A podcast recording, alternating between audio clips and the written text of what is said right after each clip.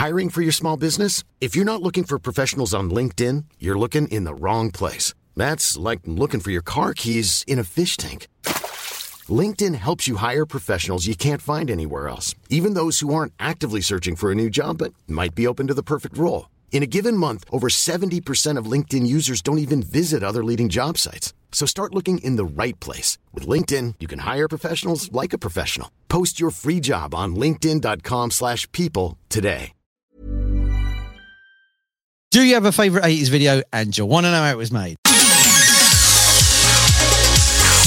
Hey, I'm Jack Hughes from Wang Chung. Hey everybody, this is Ivan from Men Without Hats. Hello everybody, this is Francis Dunnery from It Bites. Hi everyone, this is Andy from Modern Romance. Hi everyone, this is Charlene. Hi, this is Benny Seaton from Music E. Hi, I'm Nick Hayward. Hi, this is Kevin from Fiction Factory. And you're listening to the 80s Rewind Show podcast.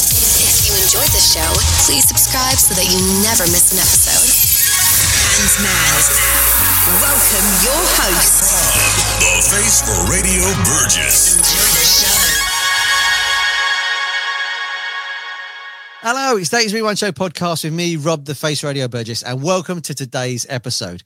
I've got a great one for you. I spoke to the host of the music video Time Machine, a magazine all about 80s pop videos. I spoke to the wonderful Steve Pitalo all the way from the USA and explained to me how we got the magazine together and why he loves 80s music videos. It's a free magazine, and there'll be a link in the description below so you can view a copy of this fantastic magazine. Thank you to everyone that subscribed so far and checked out the show. And if you can tell your friends about it and hit the like button, subscribe and leave comments, all that stuff that everyone tells you about, that would be amazing. Anyway, let's get on with it. The 80s Rewind Show podcast, where the past meets the present. So, if we can go back to the start, um, what sort of music was you into as a kid and growing up? Were your parents into music? Were they very musical? Wow. Um, well, yeah, my uh, I grew up in Biloxi, Mississippi, which is not that far away from New Orleans. So the, there was a large New Orleans influence in the radio, in live shows, etc. So my uh, my parents when they were in junior high and high school saw live music every almost every weekend. They would they would see somebody in town.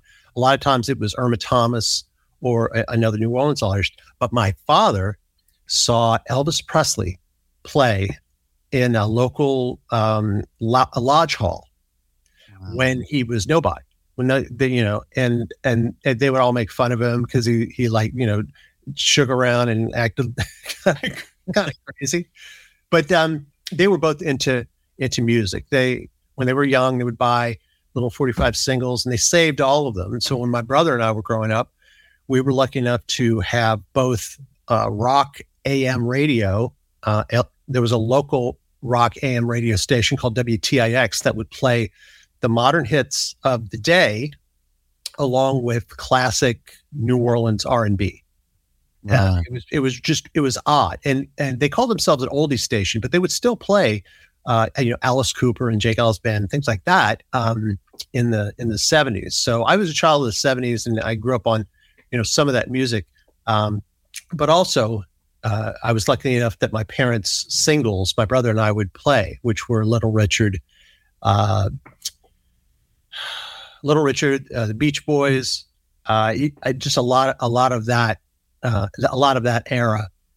And, um, you know, when you live that close to New Orleans, you want to go there a lot. So I would always beg my parents to take us to New Orleans, and then we would go and we would, you know, hear the music in the streets of the French Quarter, and um, it was great. So, yeah, when I being a child of the '70s, was a very, very specific set of of uh, of songs and things that really bring me back instantly to the moment that I'm riding in the back of my parents' 74 Malibu uh, when they're playing the radio and it's Alice Cooper uh, or Love Stinks by the J. Geils Band or, uh, you know, Dust in the Wind by Kansas. Uh, you know, it, uh, a lot of these songs, they just bring you right back to that yeah. moment.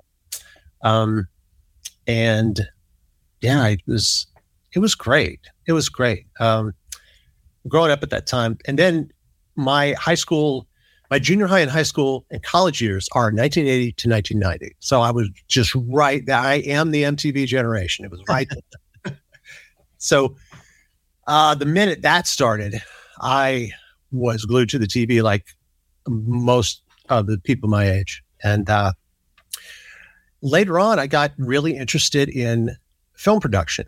Um, actually, it wasn't that long after uh, MTV started because on HBO, they showed this special called The Making of Raiders of the Lost Ark. And it was the, the first time I'd ever seen any sort of behind the scenes action of how a movie is made. And um, every time it would come on, I would run to my grandmother's house because she had HBO.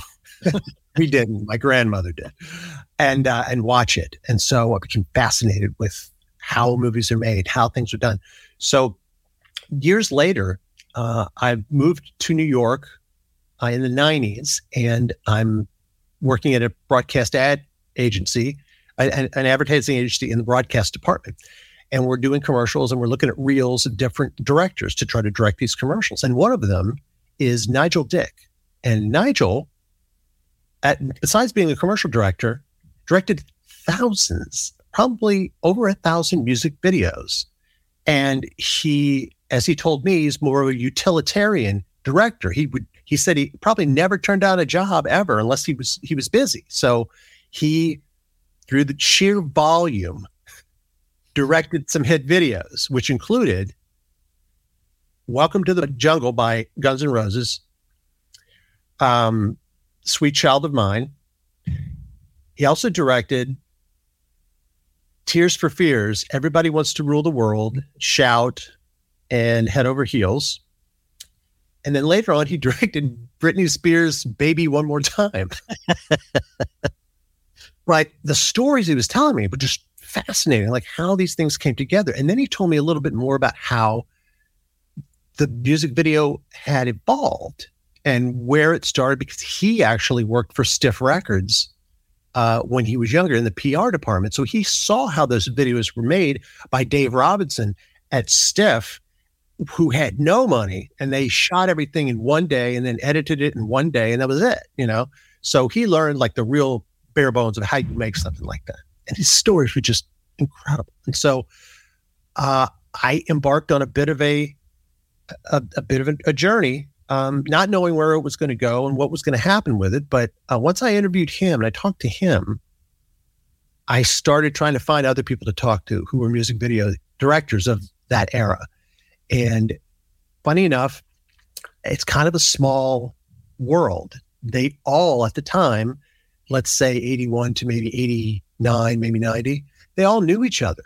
They were yeah. all, you know, uh, because they were growing up the same way that the industry was growing up. So I was lucky enough to talk to about a, uh, going on a hundred of these guys, um, from Nigel to Russell Mulcahy, who did all the Duran Duran and and and uh, Elton John videos early on.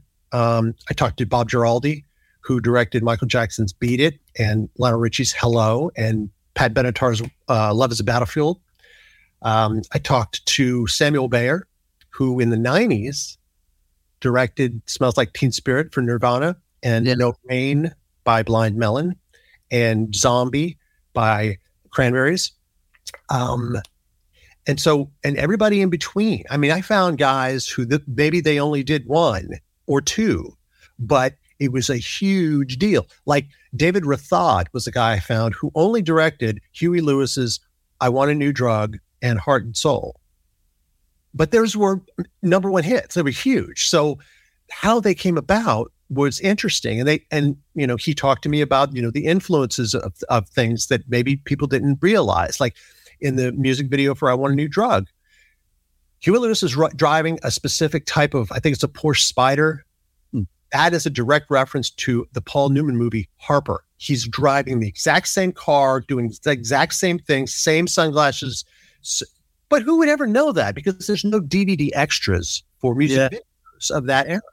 And so, you know, I it, it, took a long time to get in touch with everybody I wanted to get in touch with.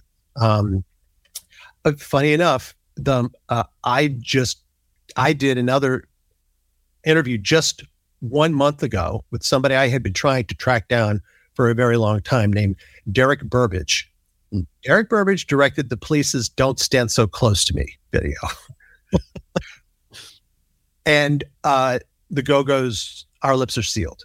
Uh, and, you know, and he he and his wife were a directing producing team, and they they you know did these different things. And I had been kind of chasing this guy for a while, but then, you know, he he saw who else I had I talked to, and he finally he was like, "Oh, sure, let, us talk about it." And it was amazing. It was amazing. So uh, over the years, it's been such a privilege to get in touch with all of these people. Um, Wayne Isham, who directed Bon Jovi's big videos. Um, and he's actually one of the first guys to discover how to take the power ballad uh, from the metal era and turning it into a music video that's interesting, uh, mm where you shoot the band doing a fast song, but you do it sl- and you s- slow down. You, you have it in slow motion, and so when you're going through these, you know, these parts of it, and they're like, yeah, you know, that all that he came up with, sort of thinking about how to do that. Um, the first one he did for that was for Dokken. Alone again, which is incredible. But then I went and looked at some others, and the the Stones did a clip for Lady Jane that actually messes with the, that sort of idea as well. So if you ever look at, uh, if you're looking around for music videos, look up the the Rolling Stones Lady Jane. It's kind of a precursor for a lot of things. And then, uh, you know, there's there's these guys. They came up with their own styles, and when you talk about the different videos that they did in that specific style, you think, oh, that's right. That looks like this one. That looks like that one because it was the same guy. And there's there's people like that. There's Peter Kagan and Paula Greif, who were one of the first ones to use Super 8 film, and and uh, so so it had sort of a, a secret behind the scenes kind of look for it. You know that that became such a huge thing. You know, after a while, um, Matt Mahurin, all of his videos are muted colors and shadows and and you know uh, these amazing tapestries um, that you i mean you watch them and you you're sort of like you i get why these are are in these specific areas uh, of the palette so like i said i mean i've been so privileged and then of course the pandemic happened mm. and i was like wait a minute i i i'm gonna do something with all these uh, things that I have. Um, so I created the, the magazine.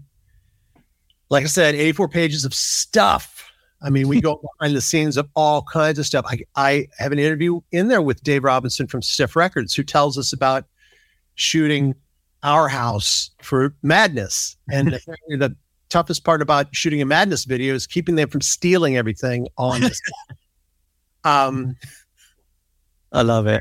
They're little bandits. They what I love about music videos back in the day as well was how experimental they were. Like when you've got someone like Godley and Creme on the track crying where they're like fading the faces together and all that. I mean, that stuff would take weeks to do. Whereas it take 10 minutes now. I just love that they took the time to experiment and make these really crazy, surreal videos. Oh, yeah. Uh, well, Godley and Creme, their run of videos was part talent and part luck, I have to say, because no, number one, they were both musicians. You know, they were in 10cc and they they you know understood the mindset of a musician, and so they would automatically connect with that with whatever band they were working with. Uh, for every breath you take, they you know figured out this incredible uh, way of looking at at uh, in black and white. But their secret weapon on that was a guy named Daniel Pearl, who's the cinematographer. And Daniel Pearl is sort of I would say the most valuable player in the entire evolution of music video because the guy shot more music videos, more hit ones than you than anybody else, and it was by you know by miles. And he had shot a video for Tom Petty and the Heartbreakers for a song called "A Woman in Love," and he did this very specific black and white, uh, soft treatment for the whole thing. And so when they hired, when Godley and Creme hired Daniel to, to shoot this, they said uh, he decided, you know, why don't we do it this way? And they were like, that's a great idea. And if you watch the two videos, it's so apparent the things that uh, that he brought over from that. Um, but the, the other thing I always found interesting about the police is, uh, you know, Sting's always talking about how it's Stewart's band, you know. But think about it too. If you think about a bunch of the hit music the hit songs by the police, they all start with Stewart's uh, drum. They do, yeah. every breath you take is that crack at the beginning. Yeah. Um, you know, every little thing she does is magic has that at the beginning, you know. I so you know, so many of them are are Stewart starting everybody off. Now I, I know, you know, if you have a band and you have a song, sometimes, you know, that's what the drummer does. He counts off at the beginning. But mm. you know, Stewart's crack at the beginning of every breath you take is absolutely like a starting gun almost. Yeah, it's, that's absolutely true. Yeah. It's By the way, also, Godley and Creme said that Sting said uh, on the on the set, just make sure you keep the camera on the money. I love that point to himself. I love yeah, that. Well, apparent, I, I've spoke to at least three directors who work with Sting, and uh, I, all of them, let's say that uh, agree that Sting has a very healthy self image. I love that. Anyway, so uh, you got to the pandemic. Sorry if I interrupted you. Oh, yeah, yeah. Um, and I looked at what I had and I thought, well, maybe I'll make a magazine out of this because I can see how this could be done. And so I planned out a, the first issue I uh, wanted to go with the big guns from the very beginning. So I got John Landis's uh, interview in there uh, about things that he had not talked about quite as much for Thriller, but he also directed Black or White, which is uh, another huge hit video, but a very different Michael Jackson. But by the time you get to that, that's a whole um, two albums later, actually, because there's Bad and then there's Dangerous. So uh, he has some great stories and also let on that, uh, as he understood it, there were other directors who came in before him that did not work out for for Black or White, and so right. finally they got him. They like we they knew that he could get Michael to the set because apparently that was part of the problem. Mm-hmm. But somewhere there is footage of apparently, from what is what I've been told, David Lynch shooting Michael Jackson's Black or White there is David Fincher shooting Michael Jackson's Black or White, but you know, it never saw the light of day because eventually they were like, you know, what am I to, he's not, he's not coming, you know, I, I can go do a, a job now, mm. you know? So, um, because John Landis did not really get a lot of money for Thriller, he worked out a deal that was out uh, to be paid by the week. nice. And what they thought would take six weeks took three months, I think. Um, mm-hmm. and so he did okay. But here's the other thing uh, not a lot of people know. There is a version of Michael Jackson's Thriller in 3D that's wow. mastered, can be projected in a movie theater, and has been at uh, the Venice Film Festival. And then uh, it was, this was right before COVID. And so then after that, it just got shut down. And apparently, there is some sort of uh, problem or issue or something with the Michael Jackson estate as to how to go forward with this. But I would think that next year, being the 40th anniversary, I mm. think, of Michael Jackson's Thriller, the the video, that would probably be the best time to launch a 3D version of it, or or at least you know do some sort of celebration having to do with it. Um, but he he also he had some great stories about working with BB King, about working with Paul McCartney. Um, and speaking of Michael Jackson and Paul McCartney, I interviewed Bob Giraldi for this as well, and he spoke a lot about working with Michael and working with Paul McCartney. Paul McCartney's biggest uh, issue with doing the "Say Say Say" music video was what he told uh, Bob Giraldi, which was, you know, don't make me dance with him. I mean, how am I going to do? I can't. It's not going to happen. You know what? Oh, please, you know, just don't make a fool out of me. And and and so they figured out, you know, a, a cool storyline, the Mac and Jack Wonder Potion. Um, and they got a, you know, Paul McCartney got a big hit out of it and uh, continued to work with Bob Giraldi um, after that. Uh, Bob was a commercial director prior to doing music videos. He he did Dr. Pepper and and you know different things like that. And that it's interesting because the American directors tended to be commercial directors, television commercials, things like that, because at, at early on uh, in the early 80s, there was no such thing as just a music video director because you couldn't make a living just doing that. In America, it was commercial directors who were selling cars and beer and stuff like that. And so that's why many of your videos, like ZZ Top, have cars and girls and, you know, stuff like that. Um, while in America, I mean, uh, while in uh, while in the UK, you had uh, people who were art school graduates, and actually, the UK had been creating music videos for a very long time. By the time MTV arrived, I mean, you guys had all these breakfast shows that you could put these music videos on, and you had all these outlets across Europe that a person that with that a, a record label could send their band's uh, promo clip, uh, a pop promo or international clip or whatever you would you know want to call it, hmm. uh, and and you know be able to sell all these all these records and try to beat the bootleggers to what the you know what they wanted and so by the time MTV arrives, there's a reason that the first day of MTV, which only had I, you know, they started repeating their videos about the way uh, into the day. Uh, a majority is British artists and almost all British directors of everything. Mm-hmm. You know, first, uh, first video, as we know, Video Killed the Radio Star by Buggles, directed by Russell Mulcahy, who did uh, Duran Duran videos later. The next one is You Better Run by Pat Benatar, but it's directed by Keith McMillan, known as Keef in the uh, music video world. And then uh, the the unsung master of all things, Rod Stewart. Third, Rod Stewart has always been way ahead of everyone when it comes to the music business. Hmm. And that's why Rod Stewart, on the first day of MTV, August 1st, 1981, has 11 music videos in rotation, more than any other artist by like miles. It's incredible. I mean, they're showing Sailing, which is like 1972, I think, you know? So, yeah. It, incredible. And it also speaks to not knowing what was going to work or what was not going to work on MTV because yeah. there was a dearth of content.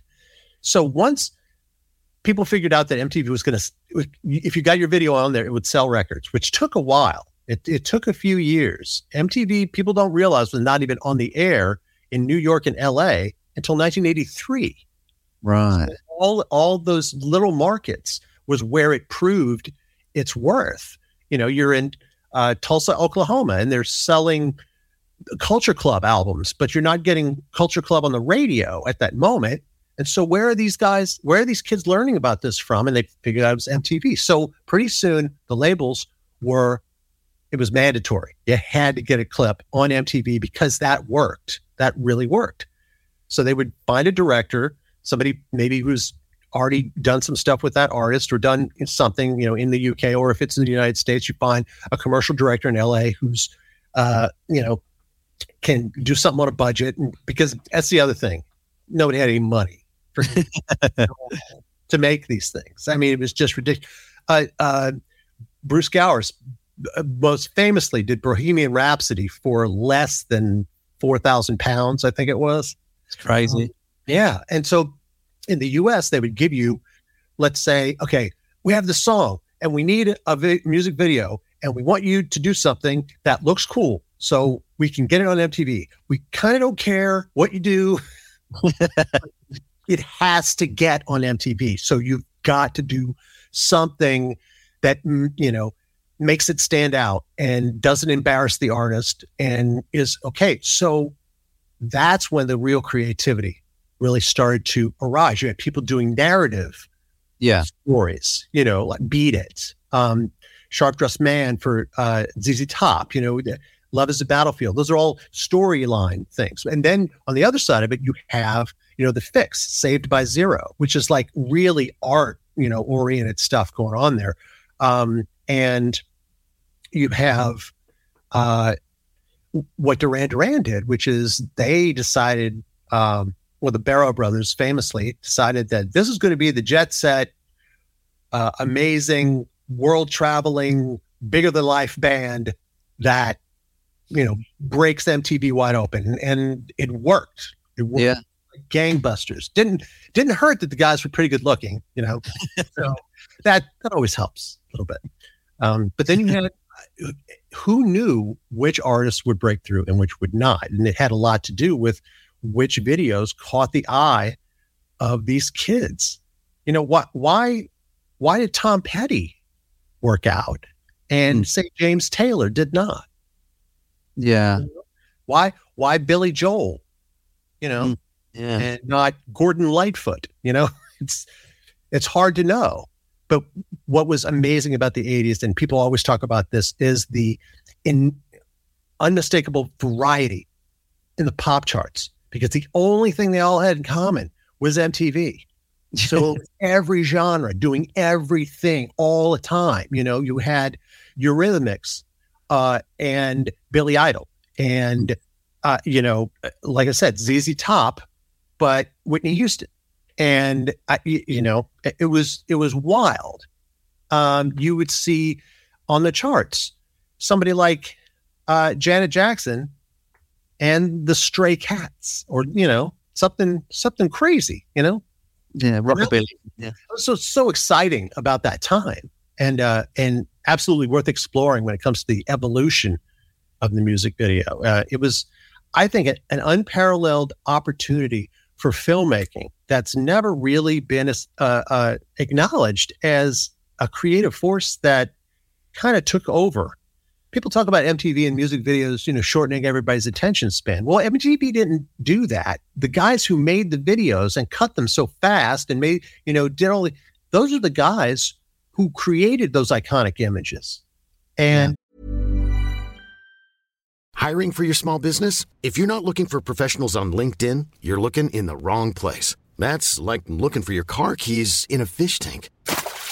LinkedIn helps you hire professionals you can't find anywhere else, even those who aren't actively searching for a new job but might be open to the perfect role. In a given month, over 70% of LinkedIn users don't even visit other leading job sites. So start looking in the right place. With LinkedIn, you can hire professionals like a professional. Post your free job on linkedin.com slash people today.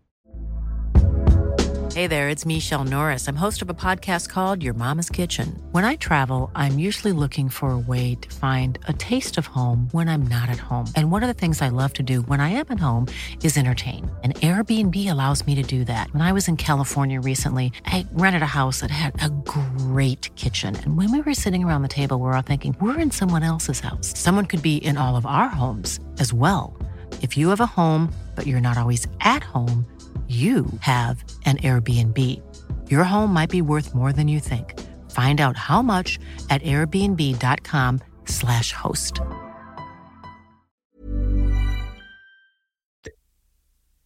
You, you gotta, eh, people don't quite get the fact that there are all these music videos that were on MTV that everybody knew, and the rest of the pop media the rest of were all taking their cues from MTV.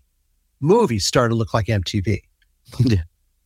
Television shows took their cues from M- MTV. Uh, you know, it was inescapable, and it saved the music industry for one thing. You know, yeah, definitely. Late late seventies, things were on the downturn in a big way. So I always found it, you know, exciting to try to find the stories that nobody know nobody knows about how these how these videos are made and, and what the the you know the problems were on the set and what sort of you know what was the artistic leaning in certain cases of what they were trying to establish what they were trying to do that was so so interesting. Um, in this issue of of the magazine uh, the premiere issue we talk about Golden Earring's twilight zone video. And i don't know if you remember um, Golden Earring, their Dutch band, their big hit uh, prior to this was Radar Love. Yeah, nice. And then, uh, yeah, uh, Twilight Zone uh, has the great chorus "When the bullet hits the bone," and uh, I mean, it's it's a what they created with it was a little spy thriller, uh, and it has some really great moments. Um, there's a weird dance break with dancing uh, dominatrixes who are supposed to be with the SS. I think I can't tell, but it's really really well done and kind of amazing. And there's a uh, there's a, a moment in it where you see a playing card that's facing you. That's, I think it's I don't know what card it is, but a bullet goes through it. Hmm. You know, and when you think about it, how impossible it would be to line up a card shoot it in the middle and have it go through. So I was like, how'd you do that? And like, oh, well, if you watch that shot, it's not slowed down. It's in real time, for one thing. And they heated up this bullet and they dragged it through the card, burning the card as it goes through. But it looks like it's a bullet going through the card. And, Yeah. you know, you, you would never kind of go, how'd they do that? At the time, everybody's like, oh, that's pretty cool. But it also, it replicated a, uh, a, a shot that they had on the cover of the album too. Right. Yeah. So that was kind of the idea of doing that. And I, I mean, there's hundreds of stories like that in here. You know, uh, if if you take a look, Dave Robinson talks about shooting Tracey Ullman's "They Don't Know" video, which uh, was her only hit over here, and I think uh, part of what was amazing about it is that Paul McCartney appears in it for like four seconds or something like that, and that was a favor that he did for Dave Robinson. Um, which almost didn't get pulled off. It was like it had happened real, really fast. Um, Dave had to promise it would only take 10 seconds to shoot it once Paul arrived. So everything was ready. He sat down, they shot it, cut. Six seconds is, over. And uh, Dave said, and so the last thing I said to Paul was, You owe me four seconds. I'll, I'll be back to, you know, get that at a later date. What what I love about the old videos as well, especially something like um, "Pass the Dutchie" by Musical Youth, is it's a, a snapshot of old London as well. They document old London and areas like you know, if you went to London now, and looked at the same video, it would not look the same. It would be built up and there'd be st- skyscrapers. And I love that they time capsuled certain areas as well like that. I think that's wonderful.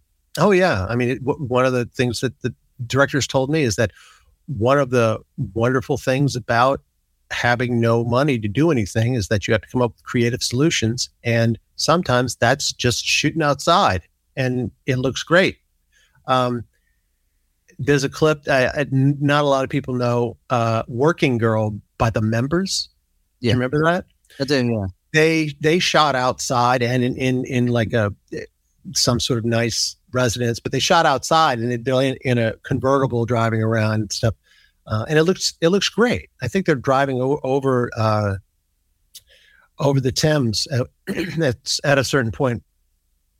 But another director I talked to, Lindsay Clennell, uh, said that that was his big secret weapon for uh, in a big country by big country was that they just went out to this the greenest hills you've ever seen and got some uh, you know ATVs and rode around. And they, they shot this weird kind of storyline that doesn't make any sense um, but they shot that and they juxtaposed it with uh, performance. And big country got a, a hit out of it um, i know i know big country was much much larger a much bigger band in the UK, but they really only had one hit over here, and that was in a big country. What was it about the magazine format that drew you to it? Right? Why not like a podcast or a video series? Why why a magazine? Well, I think it has a lot to do with you know coming up in the in the '80s and reading a lot of Rolling Stone and and also being a writer. I mean, I've, I've been writing for a really long time. Um, and I just I like the format. Uh, there's something a little bit more traditional about it, and I also think that people um, who are interested in these the the first wave of people who would be interested in this are people who are my age, and uh, when I found a format that's more of a flip book format, that's you know it's like a magazine on your screen and you read it and you flip it, and, you know, uh, and you can zoom in to see it. It just appealed to me more, and and if there's one thing I've heard from other writers uh, when it comes to doing projects, it's that you you really have to really believe in in the thing that you're working on. Mm. And I I always I always go back to that. It's like, what would I want to see? Well, I I wouldn't want to read a uh, you know an endless blog about all this. It's just not kind of thing I want to do. Now I have a blog that that you know I've written about uh, some of these interviews over the years because I've been very lucky to talk to a bunch of bands as well and hear their stories. But uh, I just there's something about the tactile idea of the magazine too. You know, it's something I grew up on. It's definitely uh, not even cultural, but generational. I'd say. Um, now, as far as video uh, is concerned, I've shot a lot of video interviews with mostly bands, mostly uh, artists, and I'm working on uh, the format to put those out as well. Um, over the next year, uh, I'm going to be doing a lot more video interviews uh, that I'm going to be putting up uh, in anticipation of trying to do an official book that includes all of this stuff. That um, I mean, I'll continue to do the magazine uh, in uh, sport. I would have to say sporadically um, because it's it's so it's so hard to to put it out. Um, so I think uh, the video portion of it is going to be much more prominent. I was lucky enough to be able to interview so many artists that were really really open about talking about th- that time and shooting those videos and and uh, and having you know really interesting stories about it. I don't know if you remember a song called "I Want to Be a Cowboy" by Boys Don't Cry. I don't. Uh, is it good? well, it was a one-hit words. I want to be a cowboy, and you can be my cowgirl. That that was like pretty much it. Well, it was a guy, it was a studio guy who came up with this little you know song, and they released it to dance. Uh, you know, to these different dance DJs, and it kind of caught on. So he ended up shooting a video on really on the cheap. Hmm. But somehow he happened to know a Lemmy from Motorhead, and so Lemmy is in this video with these cowboys, and it's like, why is he there? You don't really know. Makes it more interesting. Um, and so uh, I was actually able to talk to uh, this gentleman in in uh, Boys Don't Cry uh, on video and and get him to tell that story. Uh, and so I have, you know, all these really kind of interesting stories from different bands and different people that are video interviews that I'm going to, you know, package together and release over the next year. Well, I'm looking forward to that. To be honest, with you. I'll be watching it. so, um, you focused on 76 to 94. Is that the golden age of video for you, or why, why were those years specifically? I would say the golden age of music videos, definitely 76 to 94. I think 1976 is significant because uh, Bohemian Rhapsody by Queen uh, is going to is definitely created and then airs on the BBC, and it's different. Uh, at first, from what I understand, Top of the Pops uh, did not want to air it. No, they you know have a real, actually very selective policy, if you ask me, about who gets to do what on the show. Um, but there is a whole musicians union uh, situation, as I understand it. Um, but Bohemian Rhapsody's, I mean, it's a thing unto itself, just the song. It's basically three different kinds of songs all shoved together. Mm. Uh, and so they decided they wanted to do something different. And so they created this clip. And so they sent it into Top of the Pops, and they're like, no, we're not going to show this. But that was a mistake because when they released the song, the song goes to number one. And then if you are top of the pops week after week, one song on anymore. So they eventually relented and they aired it. And for many of the music video directors I talked to uh, from the UK, they said they remember seeing that and then everybody kind of talking about it and then seeing it like again and again.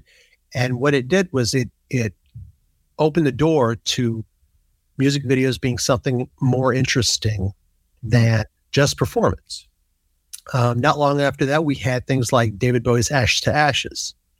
Um, we had uh, I Don't Like Mondays, you know, by the Boomtown Rats. And, you know, some of these little, smaller little pieces that were were different. Um, it's a performance uh, piece, but I still think it's significant. Uh, Cars by Gary Numan. Oh, yeah. Um, it's weird um, but it's definitely, I mean, it's got some some camera trickery in it, but it's definitely not run of the mill. Mm. So I think that is the beginning of knowing that this could happen and it could be broadcast. It could come into your living room. Hmm. The other end of it is 1994, because between in those times, it I don't think there's ever been a time where television changed more over that period of time, especially when it came to music, because you had you know the first wave mtv then you have it becomes more and more of an industry of making music videos and everybody has to have a music video. At a certain point there's no it's always a part of the equation. So by the time you get into the 90s you're getting you're just on the on the crest of what's about to become the seattle sound and alternative music. Um, but guns N' roses are still hanging in there. Um, and making these enormously expensive videos um, and they did a trilogy for these songs from their Use Your Illusion album. They did one for Don't Cry, November Rain, and Estranged, mm. which in excess of a million dollars. And the last one they did was Estranged, uh, which is an enormously long song with three three different guitar solos in it. And at one point, uh, Axl Rose jumps off a battleship a- into some dolphins, and it's you're just like, okay, the significance of it is that the song did not even chart. Right. So you kind of at a point where people maybe are starting to look at each other going, wow, all right, well, uh, let's think about what we're doing because this might be getting out of hand. And, but also at this point, you have directors who are emerging who grew up on MTV. You didn't have that at the beginning. So now you have a different set of people, and you have people like Stefan Sednaoui and Michel Gondry. And actually, David Fincher started to really like ramp things up and, and start doing more interesting things. So that's a good place to stop. Um, also, the director of Estranged and actually all those videos for Guns N' Roses from the Your Illusion album was a guy named uh, Andy Morahan. He actually directed the uh, the bigger George Michael videos for Faith and Father Figure um, he had finished this trilogy and he said to the band, you know, he still didn't quite understand what the whole thing was about because, you know, it's some sort of strange, odd storyline that's not exactly, it's much more surreal than it is narrative because you, you yeah. can't figure out really the storyline of it. And so he said, look, you know, you, I don't think that I ever really captured the essence of Guns N' Roses, a scrappy LA band that really took it over. Mm. Uh, and in their uh, their back in their appetite for destruction time.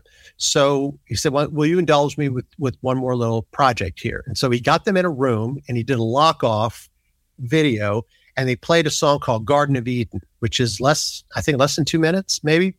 It's maybe two minutes long, and it's hyperactive punk complete, you know. And there's the band going wild. and that was it. They cut the video. I don't think they released it as a single or anything, but it didn't cost anything. Mm. But I always found it very interesting that we came all the way full circle to try to nail what a band is about. You know, yeah. try to be faithful to the idea of the song and the band and and what you know what what they're about at that moment. And it turns out that going back to the basics of a music video was the place that this band and this director decided to go. I thought that was a good place to kind of put a little, a little uh, exclamation point on. What I what I noticed as well uh, at the time as well, because obviously I'm, I'm on a bit, but I remember it got to around 80, 80 uh, sorry, 98, 99, and you had all these wonderful, colourful abstract videos from the 80s and early 90s, and they were just fun, and they got very chrome towards the 2000s. Like they're trying to future proof the videos. Like everything's going to be metallic from the year 2000 onwards. And they're sort of got this bleached look and they're very sort of metal. And, and it, mm. it just, you know, when you've got those old videos, they're so colorful and fun and they invite you in and say, like, you're a stranger, but come in anyway. And they seemed very sort of future proofed. I, I hated all that stuff. Yeah, I have to agree. You know, I, I, the early 80s is probably the best time to make something because there there were no rules yet. There was no proven method for anything. Uh, you know, who knew what would work, what wouldn't work. Um, but the problem with art and commerce is that, you know, commerce always ends up ruling, even though it might not be right. And so Yeah. and you have all these marketing people. And that's another thing. A lot of the music video directors told me that they, at a certain point, they were like, this is not fun anymore. This is not really, you know, what I want to do because they would get a call from someone and said, blah, blah, blah, wants you to do their video. And where it used to be, you would be like, meet with the band, talk a little bit, and then you would shoot it. It's like, no, no, no, we want, we want four different treatments from you about what you want to do. And you're going to be competing against six other directors and we'll let you know. Yeah. And it's like, eh, no, sorry, I, you know, I'm not going to do that. I, I shot Peter Gabriel's "Shock the Monkey." I don't have to do, audition for you, you know. What was your um, favorite director from the period? If you had one that was the most favorite, if you had to pick one. I know it's a hard question. Favorite director? Wow. Well, it's gosh, I, I that would really be hard because it's sort of like, what is it that you would you would pick as the video that makes you make them your your favorite? Um, I I uh, gosh, I really got to hand to Russell Mulcahy being able to really put out just these amazing images and being faithful and and really taking over. Um, another guy that I always thought was interesting, but uh, I wouldn't say he was my favorite, but he did a bunch of my favorite videos. Um, is Jeff Stein? He directed Billy Idol's Rebel Yell, uh, The Cars You Might Think, Hall and Oates Out of Touch, The Jacksons Torture, which if you've ever watched is unreal. Uh, I highly recommend it because it's a total failure when it comes to whatever you're trying to do.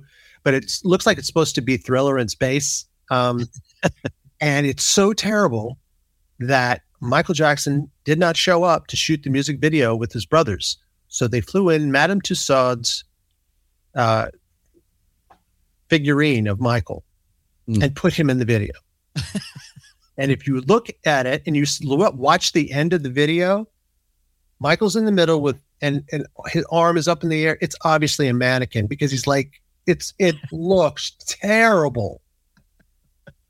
And ah, and there was all these stories. I, I'm going to put that in another issue of the magazine coming up. It was uh it was known all over town that this video was being shot for an obscene amount of money.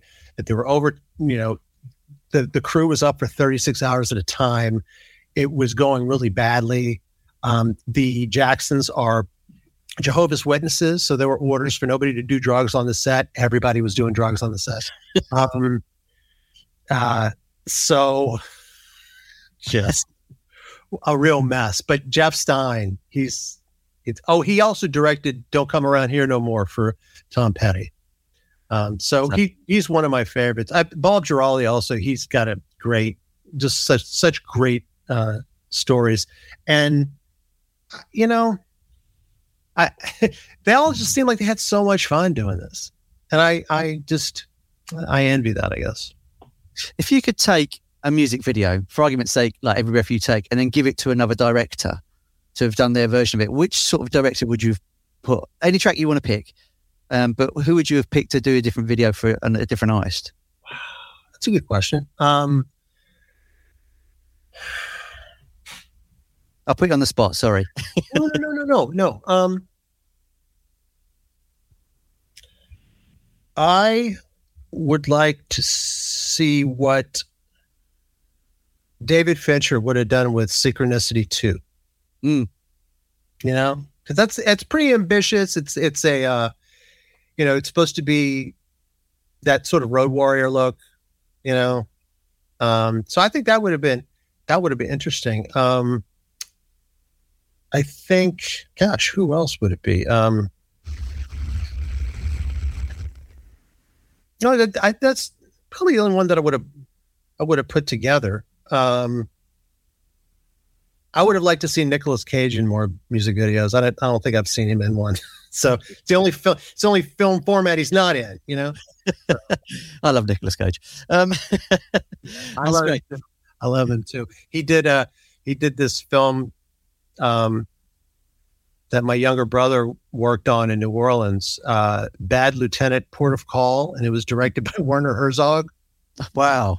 Yeah, wow is right. And I heard the, the interview with Werner about it, um, where they he talked about a, there's an alligator in the road that you know it's supposed to sort of be kind of not quite dead, but he didn't realize that when you when you buy an alligator, it's frozen. so you thaw out the alligator and then put it out there. And then he said, and then it's just the cheapest thing. I had to tie a little fishing line to his leg and go and make him move. And you're like, what are you doing? And which is which is great, which is really great. Um, it, it reminds me of of. I just want to tell this last story. Um, Don Letts, the great Rastafarian reggae rock champion of Big Audio Dynamite and everything else that he's done um, as a filmmaker. He directed the Clash's Rock the Casbah, which is shot in Texas and involves uh, a guy dressed up as a Hasidic uh, rabbi, a guy dressed up like an Arab, riding around in a convertible. Um, and there's an armadillo in in in the clip, as you recall. Well, Don told me that they were shooting on a on a stretch of road, and the armadillo was balled up, mm. and he learned that to get an armadillo to unball itself and walk around, you have to blow on it. So anybody who's watching this music video being shot or maybe drove by or something saw a Hasidic rabbi and an Arab sitting in a cat in a Cadillac uh, convertible next to a Rastafarian blowing on an armadillo in the middle of the road. I love that. Which, you know, if you're if you're on acid when that happens, it's it's dangerous. If you're not, you might think you were. That's all. um, I've read the magazine. I love the magazine. Where can no, honestly, it, it's great. It, like for someone that's me that just loves music, it's informative. It's sort of nerd heaven. It's full of facts as well. It's it's fantastic. If people want to get a copy, where's the best place to look for it? Well, you can go online to musicvideotimemachine.com. Uh, it's free. Uh, it's a link. It you can read it as a flip book. Um, I highly recommend reading it uh, on a laptop rather than a phone because it's a little bit easier to maneuver through it, and it's worth sitting sitting with and reading. Um, you can also uh, follow me on Instagram at Music Video Time Machine, and on Twitter it's MV Time Machine. Uh, so, and that's where you can learn about all the latest things that we're doing. Uh, I also host a monthly dance party here in Brooklyn, New York, um, where we play music videos from every genre that you can dance to, and some that you can't, but you end up dancing to anyway. So, uh, it's a lot of fun. So, uh, seek us out. We got a lot going on. Uh, fantastic. And I'll put some links in the description as well so people can find it dead easy. Thank you. Um, thanks, Steve. It's been wonderful talking to you today, mate. It's been wonderful. Oh, well, thank you, Rob. I really appreciate the opportunity and uh, keep uh, keep the fires burning with the uh, 80s Rewind Show. The show is produced, edited, and presented by Robbie. If you enjoyed today's episode, make sure to subscribe and leave us a review.